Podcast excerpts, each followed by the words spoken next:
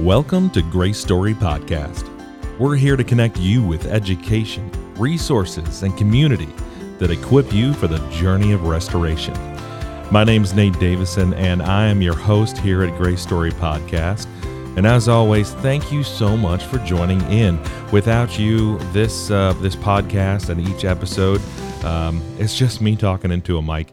So thank you for joining in. I think we have a good one for you today. It's kind of a, a follow up on an episode we had, episode 12 with Drew Boa, where he talked about, um, well, we titled it Behind the Scenes of Pornography Addiction. Um, and, and we gave away his book there. We're going to be giving away a book again. This time it's called Fight for Love. Um, we had some people ask about uh, maybe a follow up on that episode from the perspective of what to do if you are the spouse, the significant other, the partner um, in the relationship where an individual may be battling a pornography addiction.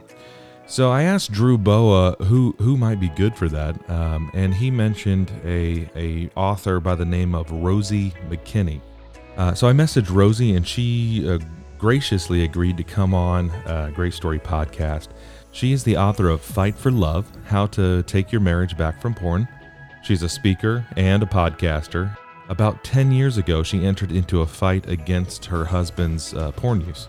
Through that journey came a thriving recovery community out on the central coast of California that her husband, who is now a certified sexual addiction therapist, helps supervise.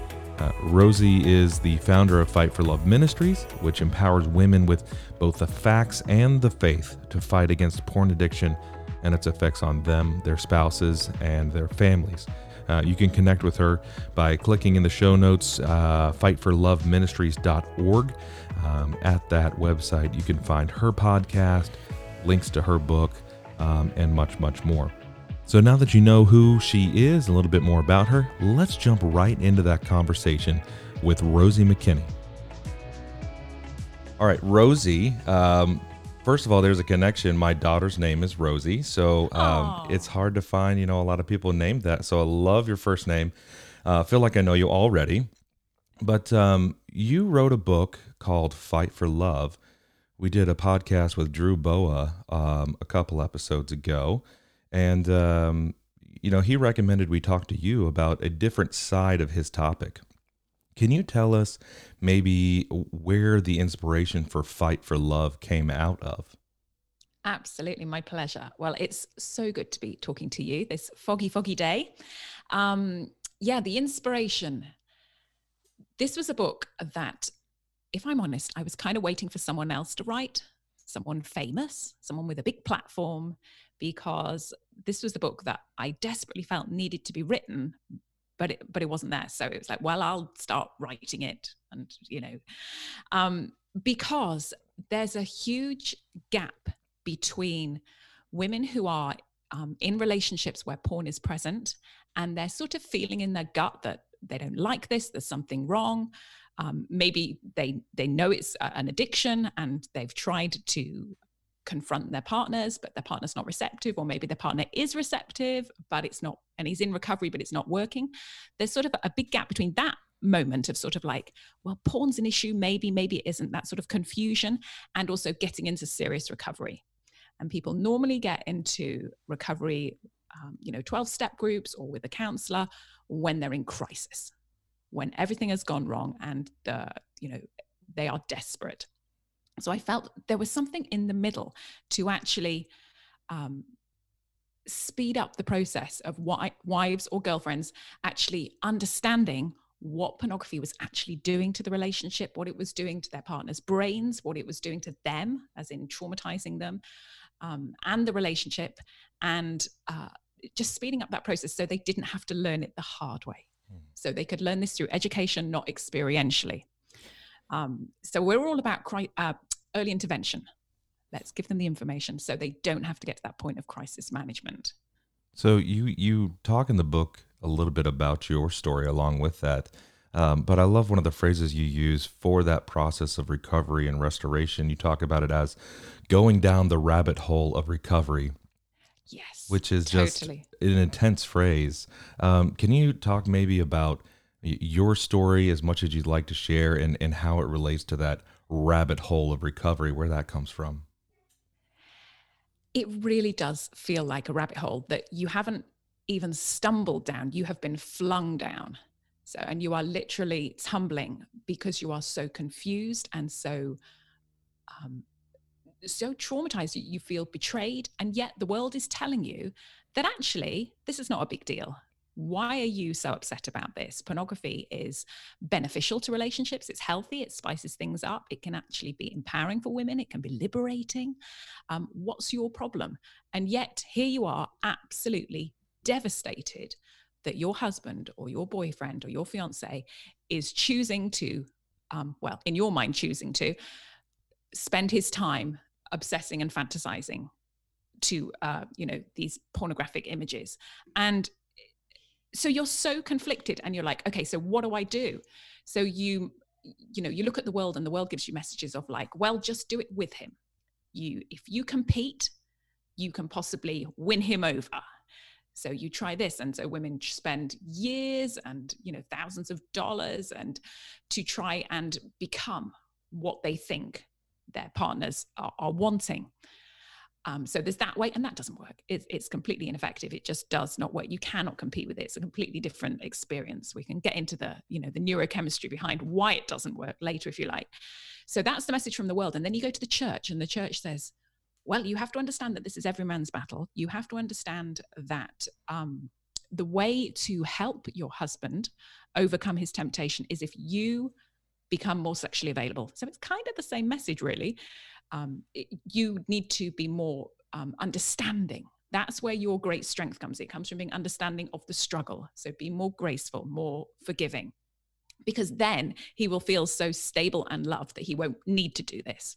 And again, that's not the right advice. So you've been trying all these strategies and you're just so confused. So you feel like you're tumbling and things are getting worse because the more you try these strategies, the more you bury your own God given instincts, which are screaming, No, I don't want this. I want this to stop. And everyone's saying, Well, no, actually, can you accommodate this? Can you overlook this? Can you compete with this? Every time you try and do those things, you actually become further traumatized because you know that you're killing something inside of yourself every time you try and do something which is I believe is going against what the Holy Spirit is is telling you to do, which is to stand up and say enough. This is not going to be part of our. This is not going to be part of our um, of our marriage. This is not part of the covenant that we made. And so, basically, when you hit the bottom of the rabbit hole, that's the moment when you go enough. That's the moment when you go enough. And I want to shorten that rabbit hole, that falling, that process by going at the top and saying, you don't have to go down the rabbit hole. You can actually say enough right now. So you don't have to have that horrible, horrendous, scary, free falling journey. So that's that's where I'm coming from. There's first of all, there's so much in this book. We were talking in the pre-show, and I was telling you as I, I as I read through it, um, there's something uh, on just about everything you might need in your toolkit to at least start the journey of restoration wherever you may be. Um, a lot of scripture, uh, biblically based models in there to help you follow. And one of the things um, in, in the section on the faithful response, which I, I love that title for that section, one of the things you touch on is this biblical model of submission. And kind of based off of what you just said, that can be twisted for some individuals. And I wanted to give you an opportunity to kind of give a look into that part of your book on submission and maybe clear that up for some people who have had that twisted for them and feel like they have to do what they're told and obey in order to submit faithfully. Yeah. Not only are you told it, but quite often it's we tell ourselves because you know, wives are trying really hard to fix their marriages and they want to be faithful wives and they want to be God honoring wives. And so they really, really want to do the right thing. And so, you know, they look to the, you know, the marriage advice out there. And a lot of it is, uh, you know, focuses on submission, which in its rightful place is God honoring and a good thing. However, when you have a, got a husband who is not obeying God, when he is being disobedient, you're you cannot submit to his wishes um, above and beyond submitting to God. And so I think this is where it's like a light bulb goes on to, for wives when you actually say your first and foremost submission is always to God. And that is going to keep you on the straight and narrow path. So that when you are with a husband and he is being disobedient and he is going down a different hole, it's not your job to enable him or condone him or stand on the side. It's actually your job to keep yourself pure. He might be polluting the marriage, but it's your job to keep yourself pure. And that might be putting those hard boundaries. It might be doing difficult things like if he's been watching porn, you might not want to be sexual with him. You certainly won't on an emotional level, but actually, when in marriage, two become one.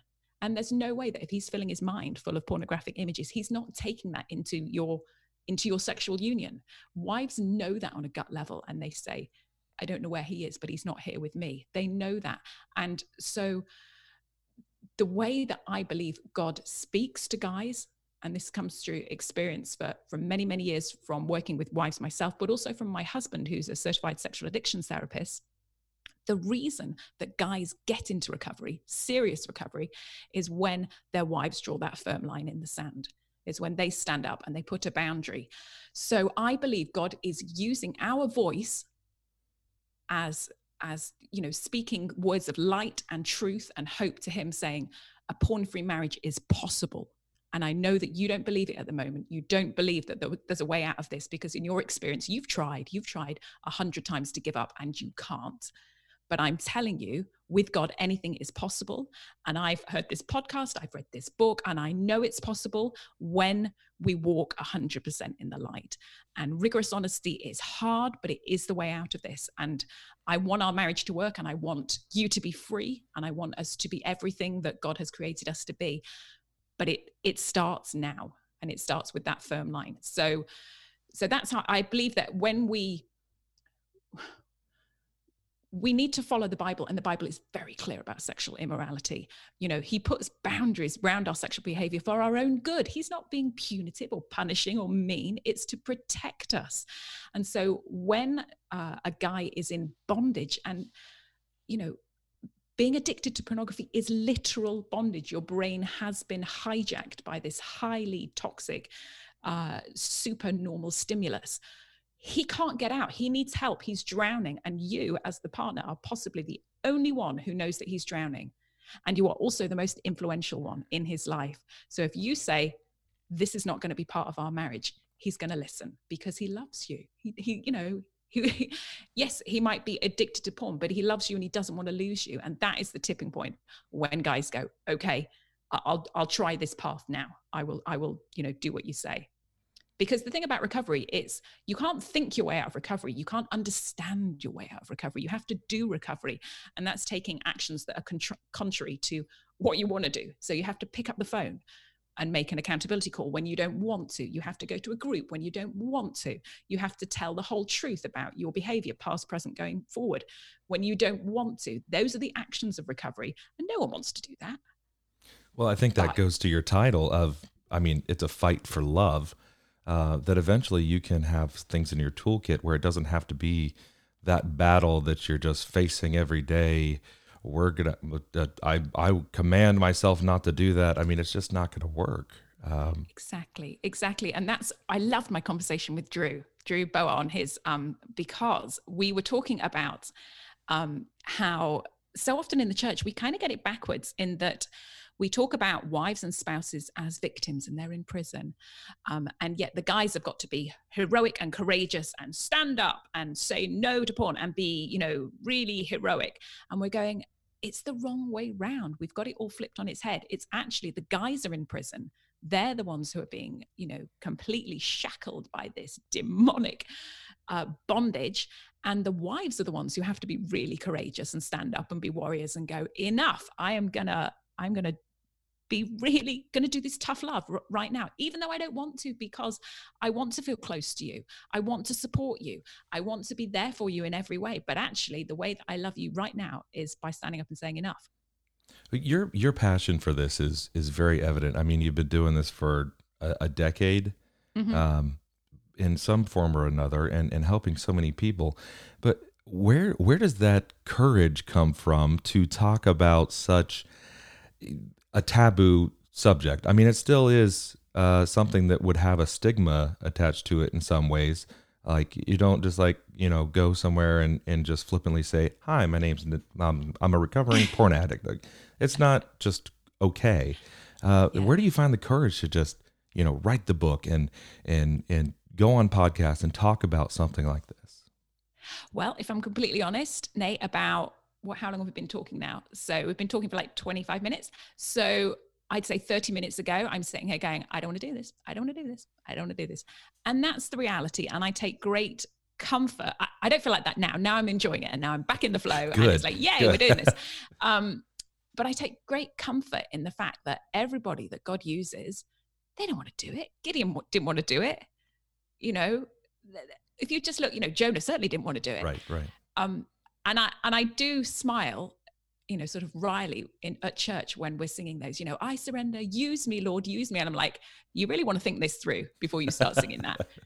Because um, it's hard being transparent and vulnerable in a judgmental world is really, really hard. And basing my worth on what Jesus has done for me rather than what others think of me is a constant struggle. So I'd say it's just it's just an act of faith and the blessings that I get out the back of this, like with our support group, and I see the progress in women who are coming out of the shadows, and I hear the stories of how their husbands are changing and their lives are changing. Ah, it's all it's all worth it, but the courage is needed on a daily basis. It's needed on a you know, and it's not even it. It just feels like a step of obedience.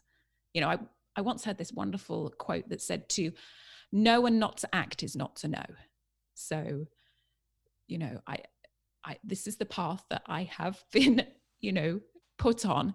And if I look back, I mean, everything led to this point from doing, I mean, everything in, in my life, sort of like career wise or hobby wise, from amateur dramatics to, you know, video editing, it, it, to writing, it, it all, it's like, wow, this is what it was all leading up to.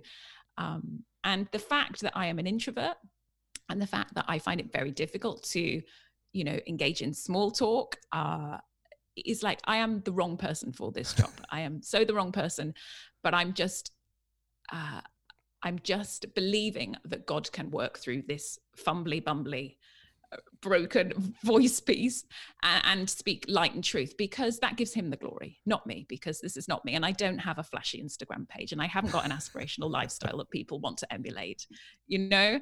Um, but the other thing that I love is that um, when I feel sort of like awkward or out on a limb, everybody that I know who I truly think is spirit filled and doing good work, they're all a bit odd and they're all a bit quirky. It takes the pressure off. Uh, you're right. If if you hand it over to God, whatever it may be, your ministry, your your problem, you know, and say, "Hey, you got this." It, it kind of takes the responsibility away in a way. I mean, it's not going to solve everything, ride. but it's it's it's exciting. Yeah. I don't know how you find this, but you know, you you get in the flow and do what you're supposed to be doing, and stuff happens, and you meet amazing people. Now, I love asking that question or a form of that question because yeah, at Grace Story, we're all about the story and God redeeming your story through His grace and and finding people who are experts merely because of their story, um, and then have taken it to a whole nother level. Um, man, it's awesome because it's just it's offering hope to others who are, you know, in that situation in real time, um, and offering that lifeline. I love it. Um, speaking of those people, um, you know, we talk about the ministry or whatever for a while, but I'm sure we have some people who are listening in and might be thinking, um, well, my spouse, I, am not sure. I have my doubts, or maybe I suspect, or I, how do you, if you suspect your spouse may be dealing or in bondage and you want to help them, um, you want to have transparency, honesty, and a two way communication about this and do it as you know a couple um, how do you find out in a tactful way if that person is struggling with an addiction like this or or a viewing problem like this okay so there are red flags inside the bedroom as most people would expect, um, but they're also outside the bedroom.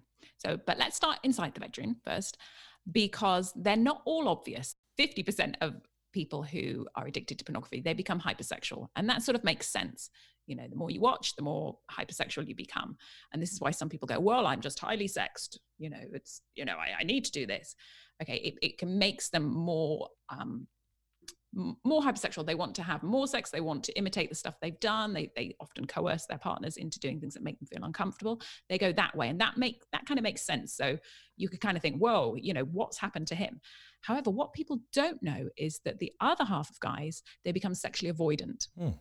They've actually conditioned their brain to prefer pornography watching pornography to actually having sex with a real person and this is devastating absolutely devastating to the partners because it's really hard to get your head around the fact that he no longer wants to be sexual with me. He, he would rather do that. It must be me. It must be some sort of reflection on me, which is why they then go into sort of supercharge mode trying to compete with it. Because if I'm the cause of his looking at it, then I can obviously fix this if I just change myself. Just a losing battle over and it's over. An utter losing battle. So I have never spoken to a wife who went, um, no, everything was fine in the bedroom. So wives or women always know you know they went oh i just don't like the idea of it in a sort of theoretical way but it didn't really affect us you know that just doesn't happen so you're going to notice something is off either one way or the other way but there are other things outside the bedroom because you know this has literally hijacked your brain. It lowers your baseline of happiness so that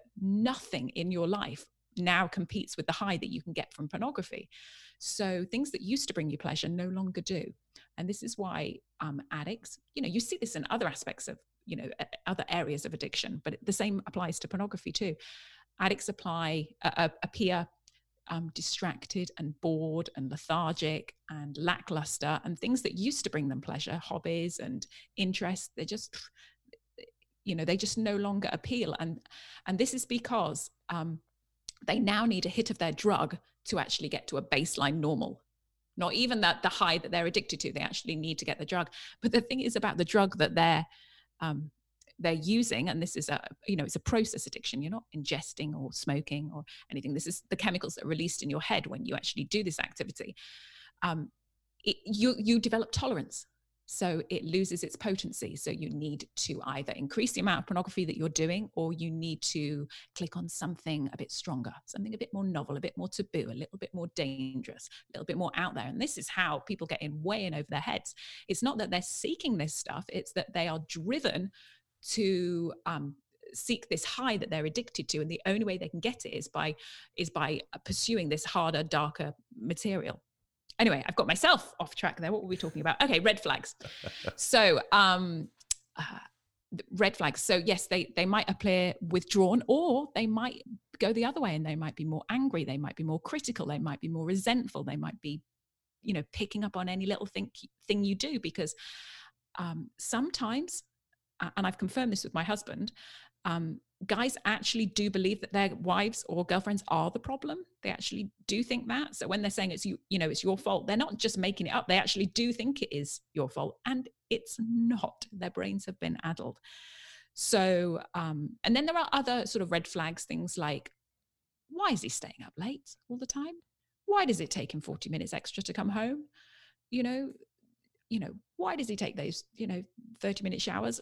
There's just unaccounted for periods of time and there's something inside you your spidey sense going hmm you know something doesn't feel right. And i would just say to say to wives say to women trust your instincts.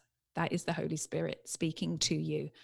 Something is wrong. There is something amiss. He is struggling with something and you are picking this up.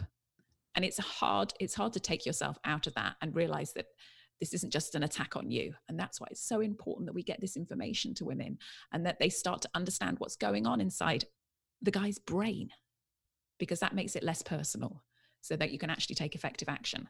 So there are some of the red flags, but how do you start the conversation? Well, I would say throw me and Nate under the bus. Say, I was listening to this podcast and they were talking about.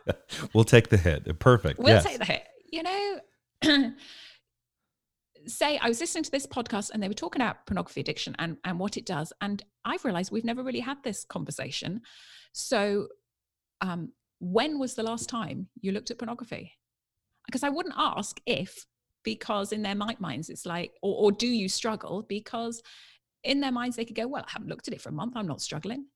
Mm. So, in order to actually get some data that's useful, I'd say, you know, when, when, and how often, and and come at it from a you know non-judgmental point of view. Like I'm not trying to trap you, um, but I've been reading about the effect that it has on relationships, and we've never really talked about this. And you know, statistically, I'd be very surprised if you're never looking at it.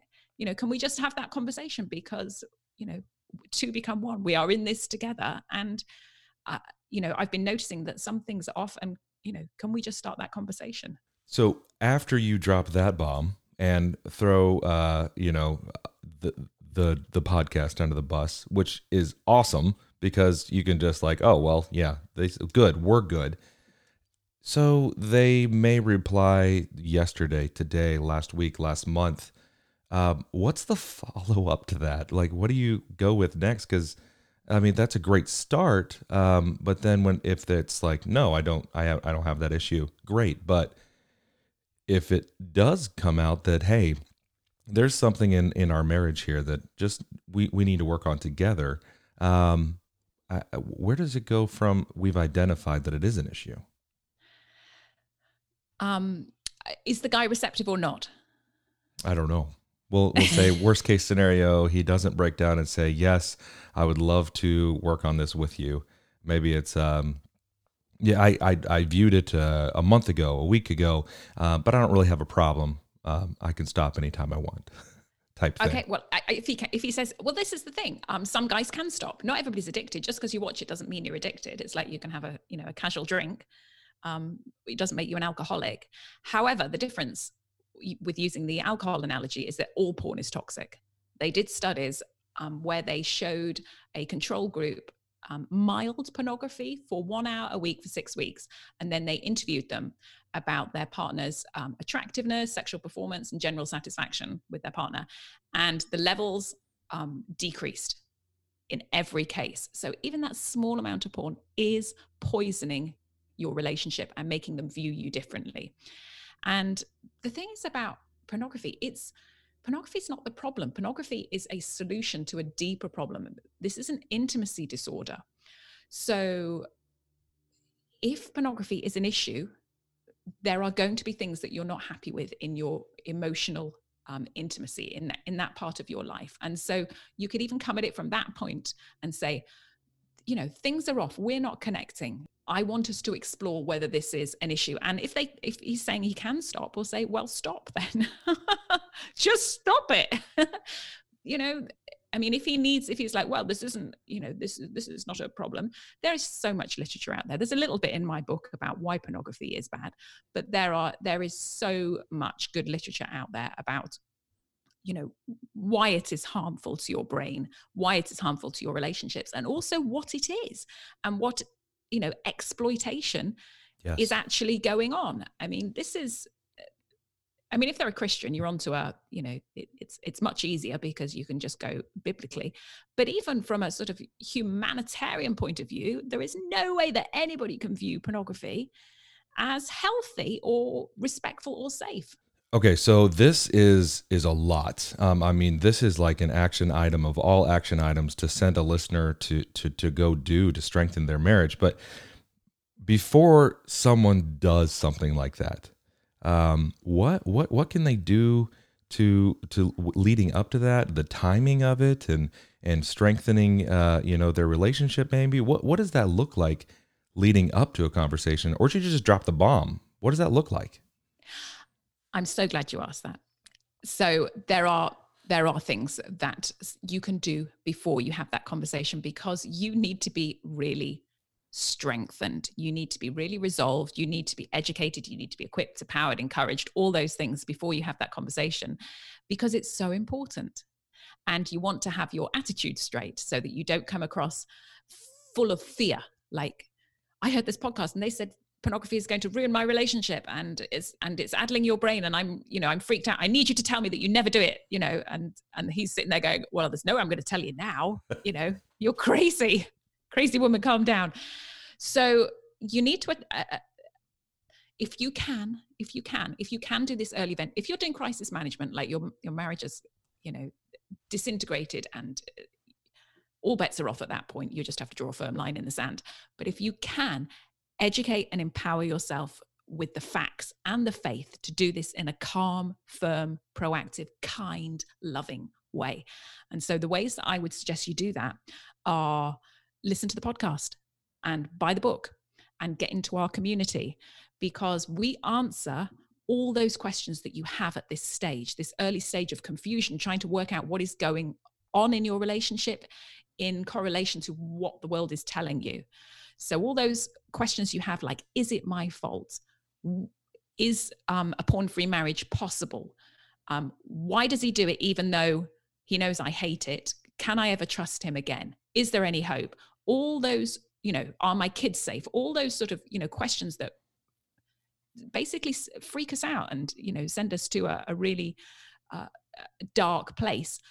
We want to come along uh, uh, beside you, surround you, and give you the answers and and show you that you're not alone and that you're not fighting this battle on your own. Because once you realize that there is a whole movement of women fighting this battle secretly in their marriages, um, it just gives you that resolve. It gives you that that conviction and that strength to actually hold the line.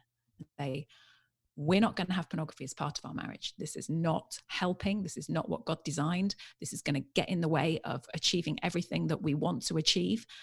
Because um, it's hard to hold that line because your husband or partner is, you, you know, consciously or not consciously going to be resistant. You know, your friends and family may be resistant. The church might be not deliberately, but sort of, you know, just through miseducation, sort of not on quite on the same page. The world is certainly not on your page. You need some people in your corner because it's hard. And that's what ha- is happening in our community. And that's why, if you listen to our podcast, we've got a panel of women. We're just ordinary women you know, who have fought really hard and got pornography out of our marriages.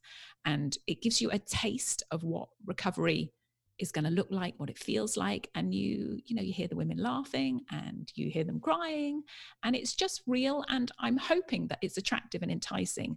And so the women go, oh, there's somewhere that I feel I might be able to breathe, that I can actually put down this heavy, heavy burden I'm carrying that nobody knows what's really going on in my marriage. Nobody really knows what's going on inside my bedroom. But I have to live with this every day. And I have to, uh, you know, I can't carry this on my own. So I want you to get into that that healthy support group and educate yourself with the faith and the facts. So when he goes, this isn't hurting anybody, you go, really? Okay, let me tell you, da da da da da. Or here's a podcast. I mean, we've done it all for you. You know, last week I got my husband on there and we did a 15 minute. I said, right, you've got 15 minutes. Tell a guy who doesn't want to change everything you want to tell him in 15 minutes. Be unfiltered, go. Because you know, the women said, I don't know where to start in this conversation. I said, Oh, don't worry, we'll do it for you you know, there are resources out there. There are fantastic organizations like Fight the New Drug, you know, Your Brain on Porn, who will do the hard work for you. You don't need to convince him. All you need to do is stand. And isn't that biblical? Isn't that all we need to do? All we need to do is stand. And that's what brings me great peace and hope that God is going to do everything else. All you need to do is stand. It, it, the the ministry you're talking about is Fight for Love Ministry. Yes. Um, and, and we'll put the connections to that in the show notes. We're actually going to be giving away a copy of your book as well, but people can go um, on Amazon and, and, purchase that Fight for Love with Rosie Makinney. Um, but isn't it so odd? I'm listening to while you're while you're talking. There's a community for this. It's a pervasive issue. Um, we understand the science behind it, um, but still, let's not talk about it. Um, it's just something that that we know it's there. It's the very definition of a taboo. Like we know it's there. It's something, but we're not going to address it. And it's so much of something. It, it's something that needs addressed so critically. And you mentioned the church um, within that, and and you you mentioned that in your book as well. In fact, you you talk about the church needing God's intervention, which is a powerful statement uh, when you're talking about the church. Um, so can you can you share maybe your concerns on on that topic and what you mean by, uh, uh, or at least how why you felt that you needed to address that in the book? The porn crisis is a threat of Goliath proportions. And these aren't my words. This is Josh McDowell in, I think it was 2016, spent $300,000 to commission the largest study of pornography use in the American church and he he's got the data and it's quite staggering. He said that 79% of guys who attend evangelical church regularly look at porn. In terms of married guys, 55% of married guys. So that's over half of marriages. And when we think that divorce lawyers, the Association of Matrimonial Lawyers, um, came forward and said that in I think it was 64% of divorces, obsessive um, pornography use is cited as a contributing factor. We have annually half a million divorces directly citing pornography, obsessive pornography use. This is huge. This is the this is I mean Josh Josh McDowell says it's it, this is the greatest threat to the cause of Christ, and we're not talking about it. And the thing is, the way out of this is just to talk about it. it. Is just to bring everything into the light. It's that simple. You know, are we sinners in need of a great savior or not? Or are we shiny, happy people who didn't really need Jesus to die on the cross? You know, no, thank you very much. My marriage is perfect. We, we don't need saving. Nothing wrong here. Nothing to see. Move along. And you know that is the that is the problem. And I was thinking about why is it that you go into a 12 step room where everyone goes, "Hello, I'm a sexaholic." Uh, you know, is there any others in the room? And everyone puts their hand up and it's incredible it's amazing. The the sense of freedom and joy and love and grace and acceptance in that room you don't find in churches very often. There is i think there's something holy in 12 step groups and i know some people get bent out of shape about 12 step groups because they don't mention god but you know higher power he is working because those people are humbling themselves and saying i am powerless over my addiction and that I need a higher power. I need a mighty savior. Um, and we don't do that in the church. I mean, you know, Paul said he was what the greatest sinner. He actually admitted that, and he did some pretty powerful stuff. Um, you know, this is our inherent human nature. This is why Jesus came on the cross. And I think it is far more faithful and a far more powerful testimony for the church to actually stand up and say, well, we don't have a porn problem, but actually to admit that we do have a porn problem, but we have great hope in a mighty Savior who will heal us when we just walk in His word, when we walk in the light, when we are 100% honest about who we are and also proclaim the truth about what he did. There is no condemnation for us who are in Christ Jesus. Why are we so ashamed about admitting who we really are? I do not know a single person when I talk to them about this subject who hasn't got a story of either um, themselves or someone close to them or someone that they know and dearly care about who has not who has been who has not been affected by this. Everybody has got a story. Every single person has got a story about someone that they know who's affected by this. So why are we pretending that it's any different in the church? The stats are there, it's not. And the way out of this is to cease our reputation management and walk as faithful people of Christ. And, and stop pretending that there are certain sins that separate us from the love of God because that's not true it's not biblical and it's and it's uh, it's a false gospel there are no sins there are no sins so why don't we stand up and say that did I go on a soapbox there? I did, didn't I? I love it. I just don't know what to say after that. I mean, that's that's exactly uh, you know, um, my goodness. Stop worrying about your reputation and worry about restoration in Christ. Um, yeah, fear of God is the beginning of wisdom. Why are we? Because you asked me, you know, um, does it take courage to do this? If I think about it logically, who am I worried about? Who, who, who are those people that I'm worried about? What they're going to think of me? Everybody's affected by this thing. I think possibly there are some people in high school who I still want to keep up a little bit of reputation management, you know. I think, but apart from that, it's like, who, who am I trying to impress? You know, there is nobody. And, you know, do I want to be a good and faithful servant? Yeah, I do. So that's exactly so. This podcast, I've had some feedback on it, and we tend to talk about some things that make uh, make it uncomfortable to listen. Um, but uh, and and I'll be honest with you guys out there listening. It it sometimes makes me uncomfortable to talk about it. Uh, I'll look down a list of of topics that have been sent in, and this is one of them spouses in in relationships like this that we need to talk about it. And i'll look and i'm like well i can push that one off for another few months. Oh i should push that one off. Oh i should put but but it's like no no i'm going to go find someone. And god has led uh, this podcast to each person who needs to speak on this. It's been amazing the people we've had on here in just 12 13 14 episodes whatever it is now. Um, that this is stuff that people need to hear. And it's offered in a safe way but it's offered in a real way. And so I love what you're saying there, but let's just get real. Let's talk about it. It's certainly not oversharing. I mean, you don't need to go out in sackcloth and ashes and beat yourself on Facebook and like, I want to be authentic, I want to be real, and this is who I am. Um, I viewed pornography four times in the last week. I, I, that's not, I think, what anyone's saying here, but being real and authentic in a safe environment uh, with a mentor, a group, uh, being intentional about where you go finding community. All these are biblically based things. Like the Bible has is way ahead of our times.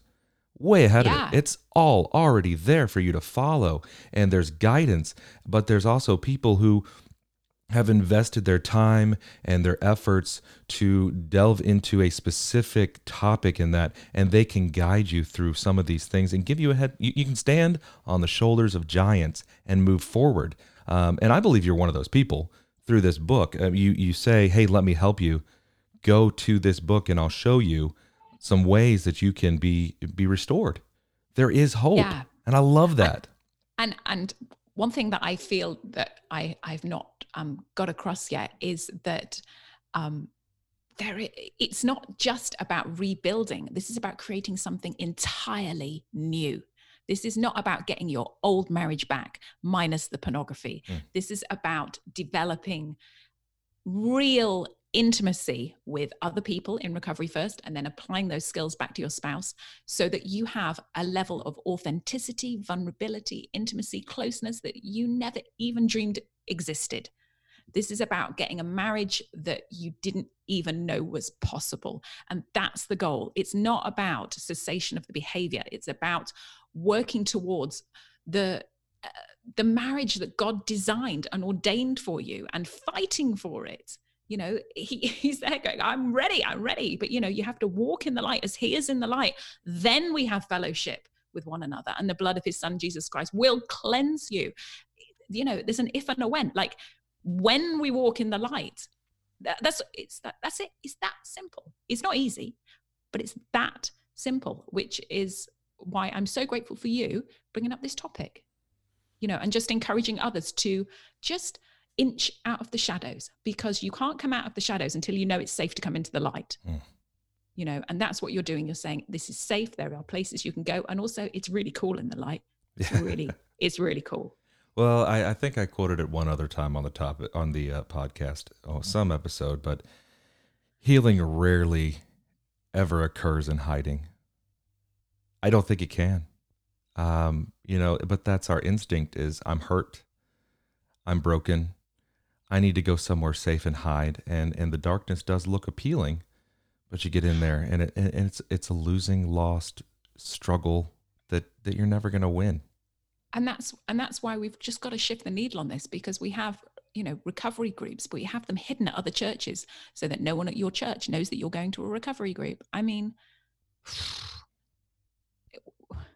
we're going to have to start. I mean, just looking at those statistics about how many people are suffering, we are going to have to. This is why I say we need God's intervention. We need God's intervention to, you know, He's pushing us up against the Red Sea. We are going to be a position where so many marriages and families are being annihilated because of this thing. We are going to be forced into walking in the light and forced into acting like people of faith who are you know have no condemnation and that's why it's exciting that's why i see it as you know this great divine aikido move where what satan is trying to use to threaten the church god is actually going to go oh I'm going to take your threat and I'm going to twist it and I'm going to make this, uh, I'm going to make a people who are incredible light walkers that are going to shine brightly in a very dark world, world that desperately needs them. Take that. That's why, that's what I think is going to happen. Oh, I, I love that. And There's a there's a a new song out with Chris Tomlin on, on his album Chris Tomlin and Friends where he just talk about I want to be the moon, uh, going around the world. And at first I listened to it, I'm like, this is a weird song.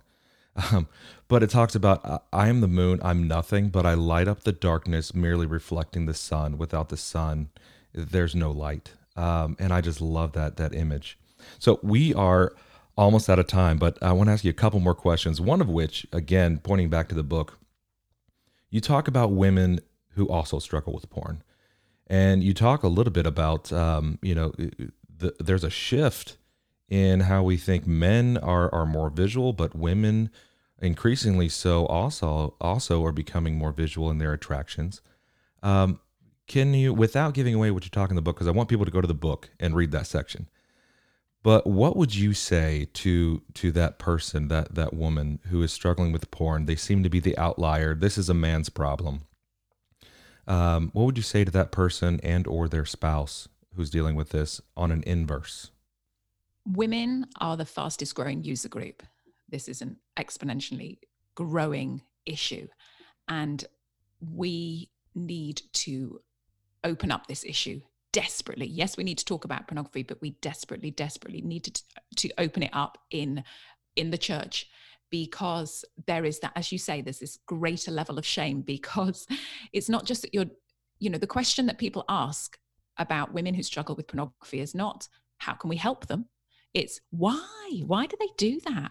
Literally, you know, like it's some sort of moral failing on their part that somehow they've been sucked into pornography. The guys we understand, but the girls, my goodness, yeah. what's your problem? What's wrong with them? And, wow. and the women feel that. Hmm. Um, and that's why I'm so excited of the growing body of research um, that shows that women's brains react in exactly the same way to pornography, pornography, internet pornography, as guys. They, you know, they both light up like Christmas trees in the same way. We are just as susceptible to becoming addicted because it's not the content; it's the high. It's the high that you're getting addicted to.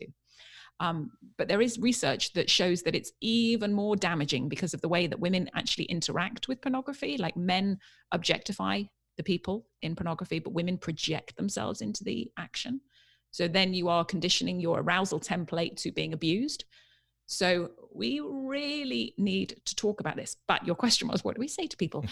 Um, I would say you're not alone, and there is so much help out there, and there are some terrific, terrific ministries out there who are specifically um, catering to you. And I know that there is um, a conference coming up very shortly. It's the first, uh, I think, international online conference specifically for this. And I don't have the details, but we can link them in the show notes. Yes. Um, and for partners, I would say you uh, it's it's exactly the same. You are going to need to draw that firm line in the sand, but do it with grace and do it with understanding and do it with um, you know hope and an awareness that they're not wanting to do this, but also an awareness that this is traumatic for you as well, and that you are being affected, and this this is affecting your relationship and your intimacy, and that you might need to seek help as well, because you know there's this old adage that gets bandied around all the time, and especially at church, like what a wife doesn't know doesn't hurt her. And it's just not true. It's just not true. You know, partners are always affected. And the same applies to a husband whose wife is addicted. The, the numbers are growing. I think it's a third of um, a third of all porn users are now women. So we're we're just about out of time, but like I do every podcast, um, I want to give you the opportunity to speak directly to the listener. You know, they've been listening in, they've got some action items here, um, or they know someone that they can they can maybe go to and talk to. Um, but I want to give you an opportunity to talk directly to the listener. And if there's something you want to leave them with, something that you want them to to remember from this podcast, uh, what what might that be? I just want to say I know how overwhelming it all feels at the moment, and I know it's scary, and I know it feels hopeless. But I just want to remind you that you're not alone, because in our own strength we can feel like David, small and weak, facing a gigantic enemy with nothing more than a slingshot. But I want to remind you that with God on your side, all you all David needed to defeat Goliath was to be willing to fight and to rem- remember his slingshot. So whatever fronts you're currently fighting porn on, in your marriage, in your kids, in your mind, or possibly all three, all you need is a willingness to fight and a slingshot. With God on your side, fear not. Pack that sling with all the lies and fears that have been holding you back and let it fly. Walk boldly in the light about all your struggles and confess your sins in full confidence that the battle is already won. God will deliver you, dazzle you, and put praise upon your lips. He can do this. He's done it for me and countless others.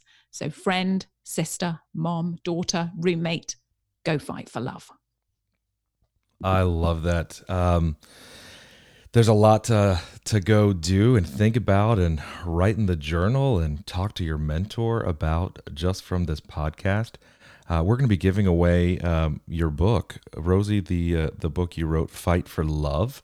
Um, the link to that is in the show notes if you want to go buy it. But you can also go over to our uh, podcast page on Instagram, Grace Story Podcast, and uh, look up the details. That's running all this week. Uh, Rosie, thank you so much for coming on to the episode for for this week, and thank you for being vulnerable uh, and and being able to talk about this, and and thank you for having the courage to share your story and and minister to others the way God is is using you. Thank you. Thank you for this opportunity to to reach women and I love what you're doing. I think your heart for reaching people is is just amazing. And thank you to the listener for joining in on this episode. Um, you guys are doing a great job of of sharing the podcast and each episode. The community is growing. Uh, and more people are joining the conversation uh, each uh, each time we have an episode go out. So once again, we ask that you would uh, share this uh, this podcast with just one person this week, uh, whether that's a family member, a friend, whoever it may be. If you think they can get help from a particular episode, maybe share that particular episode. Um, share the podcast on your social media pages. Um, you can just click share on whichever app you're listening through, whether that's Spotify or or iTunes uh, podcast, whatever it may be, Pocket Cast.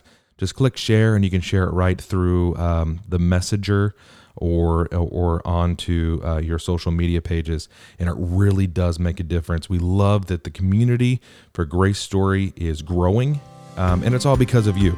Um, so keep on doing what you're doing, and we'll keep this community growing.